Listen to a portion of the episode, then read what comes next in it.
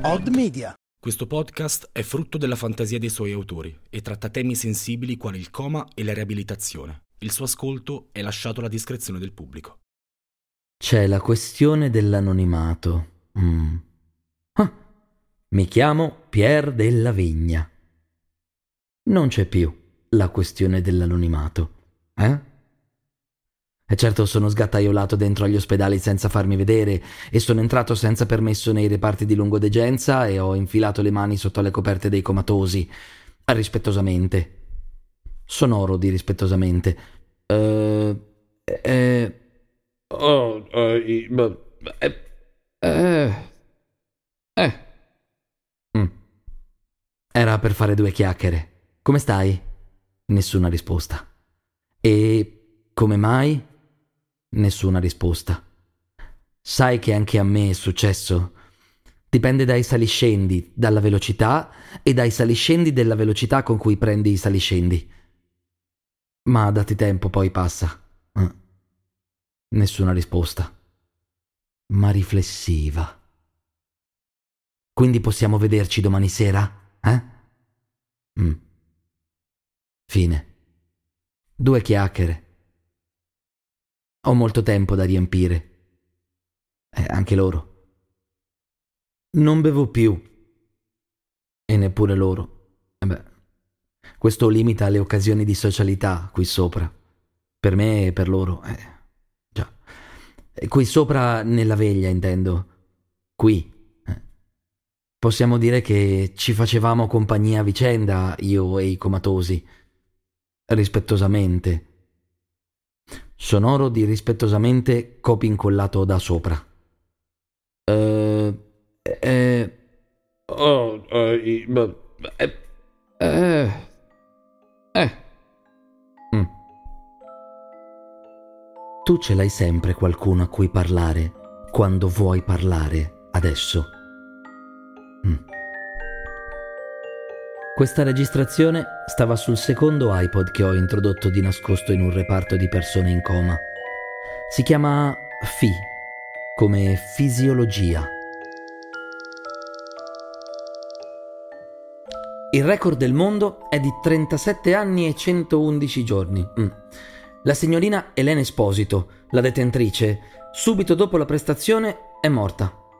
Immediatamente dopo nel senso che è passata direttamente dal coma alla morte. Eh, non vorrei sembrare cinico, eh, ma se l'è meritato un po' di riposo dopo tutto quel sonno. E poi bisogna riconoscere che se n'è andata con stile. Non ha voluto investire nemmeno un minuto nel percorso di recupero. Recupero. Eh. Il luogo comune è che ci sia una certa attinenza tra il sonno e la morte, una contiguità, una sorta di frontiera condivisa e quindi che in fondo il finale di prestazione di Elena Esposito sia stata una specie di naturale conseguenza, no? Dipenderà da morire, dormire, nulla più e con un sonno dirsi eccetera eccetera eccetera. E Amleto di Shakespeare. Eh, penso che tu lo sappia, eh? eh, ma siccome non ti vedrò quando ti metterò le cuffie nelle orecchie, lo specifico. Vabbè, potresti essere giovane, pensare fosse scritta su Facebook, pensare che l'abbia scritta io su Facebook o pensare che sia mia. Non è mia. L'ha detto Shakespeare. E Shakespeare è morto. Da un po'. Da più tempo di Hélène, comunque, sì. Tipo che non aveva Facebook. E comunque non è mai stato in coma per quel che si legge. Quindi possiamo dire che ne sa meno di noi sull'argomento. Beh, in effetti quasi tutti ne sanno meno di noi sull'argomento. Amleto è un tizio che gli è morto il padre e la madre si è risposata. E poi ho un principe e, e questo complica sempre le cose. Mm. Amleto nel film lo interpreta Mel Gibson, quello di Arma Letale. E in effetti Amleto ammazza tutti. Ma è principe e, e questo complica sempre le cose. E infatti muore pure lui. Eh. La madre di Amleto si è risposata mm. E questa cosa che all'amore possa seguire di nuovo l'amore, ad Amleto va un po' di traverso. Questo e il fatto che il nuovo marito abbia ammazzato suo padre, ovvero il precedente marito di sua madre. Eh.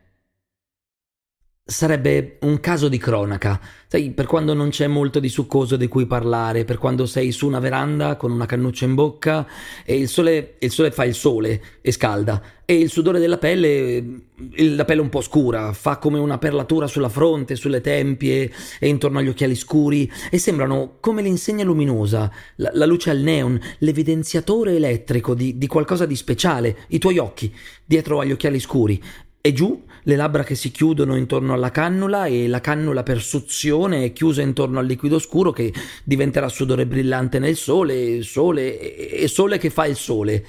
Ok? Eh, ok. Amleto è un principe e questo rende tutto più complicato. Infatti è innamorato, ma viene prima il dovere e il dovere è ammazzare tutti e vendicarsi dell'amore altrui forse del delitto, ma di certo dell'amore altrui. Quindi ammazza, non addormenta, ammazza. Ammazza. Ti dico queste cose per farti capire la situazione. Sei un principe? Non penso. Cioè, non che ti abbia visto quando ti ho infilato le cuffie, era buio, ma l'ospedale era pubblico, questo lo so, quindi eh, abbi pazienza. Ma la lotta di classe non è stigmatizzabile come pregiudizio. Se sei un principe, non vai in un ospedale pubblico. Punto. Eh. Io di certo non sono un principe. Non lo ero quando sono entrato in coma e non lo sono adesso che sono fuori dal. Eh. Non essere un principe semplifica le cose, penso. Dormire, sognare. I principali fattori che causano l'insonnia cadono in tre categorie psicologiche, fisiologiche e ambientali. Se ti sparano, ti infilzano o ti avvelenano, conta come cause fisiologiche. Eh? Anche le malattie, per dire, contano come cause fisiologiche. Sai, se per assurdo qualcuno ti stesse pompando stimolanti per farti svegliare, anche quello conterebbe come causa fisiologica. In generale, le cause fisiologiche del coma non le scegli personalmente.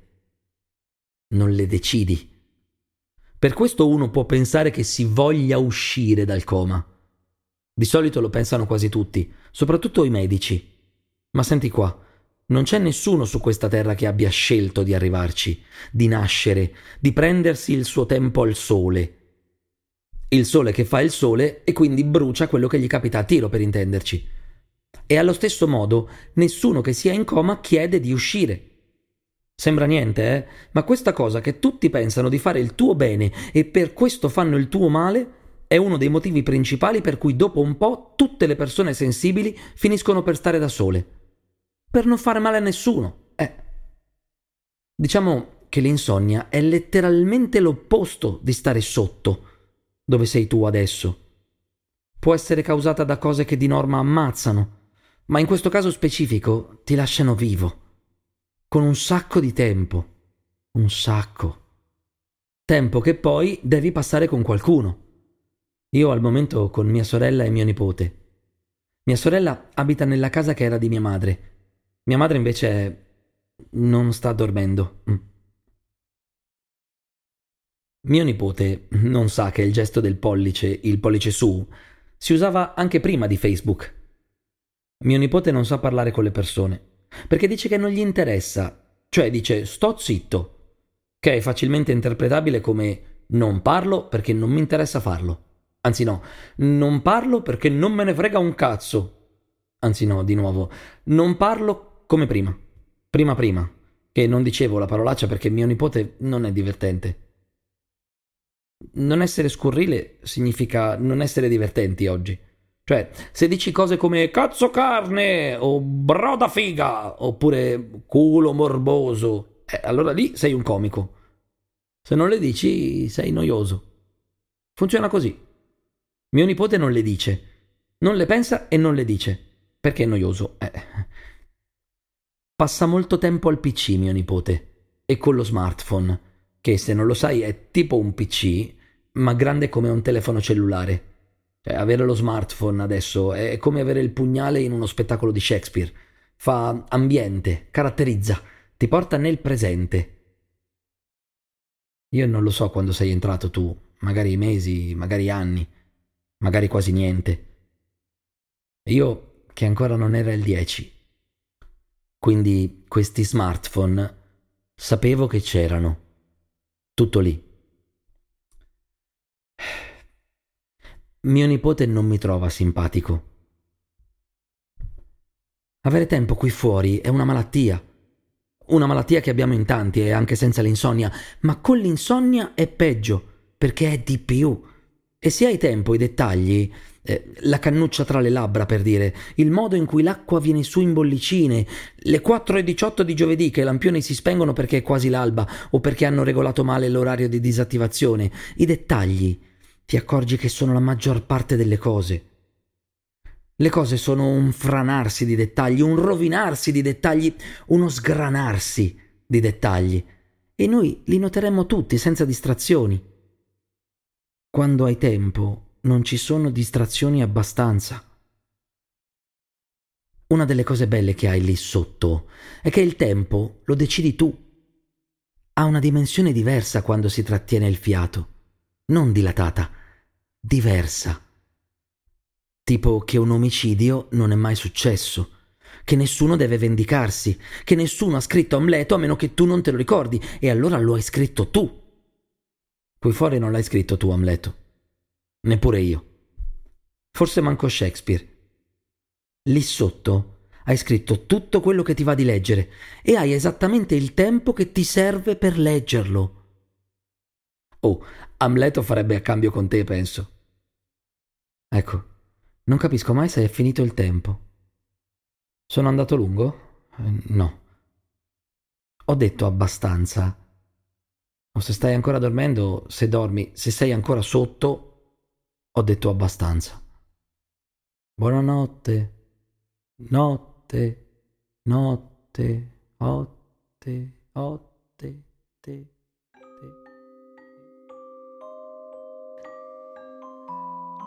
Ehi, se ti è piaciuto questo podcast, non scordarti di suggerirlo a qualcuno. Discorsi di incoraggiamento per persone in coma è un podcast di Odd Media, scritto da Alessandro Mauri e interpretato da Francesco Colosimo. Il sound design è di Gregory Sobrio. La grafica è di Francesca Crispino. La cura editoriale è di Mattia Sofo e Stefano Mangone. La voce dei credits è di Anna Pesavento.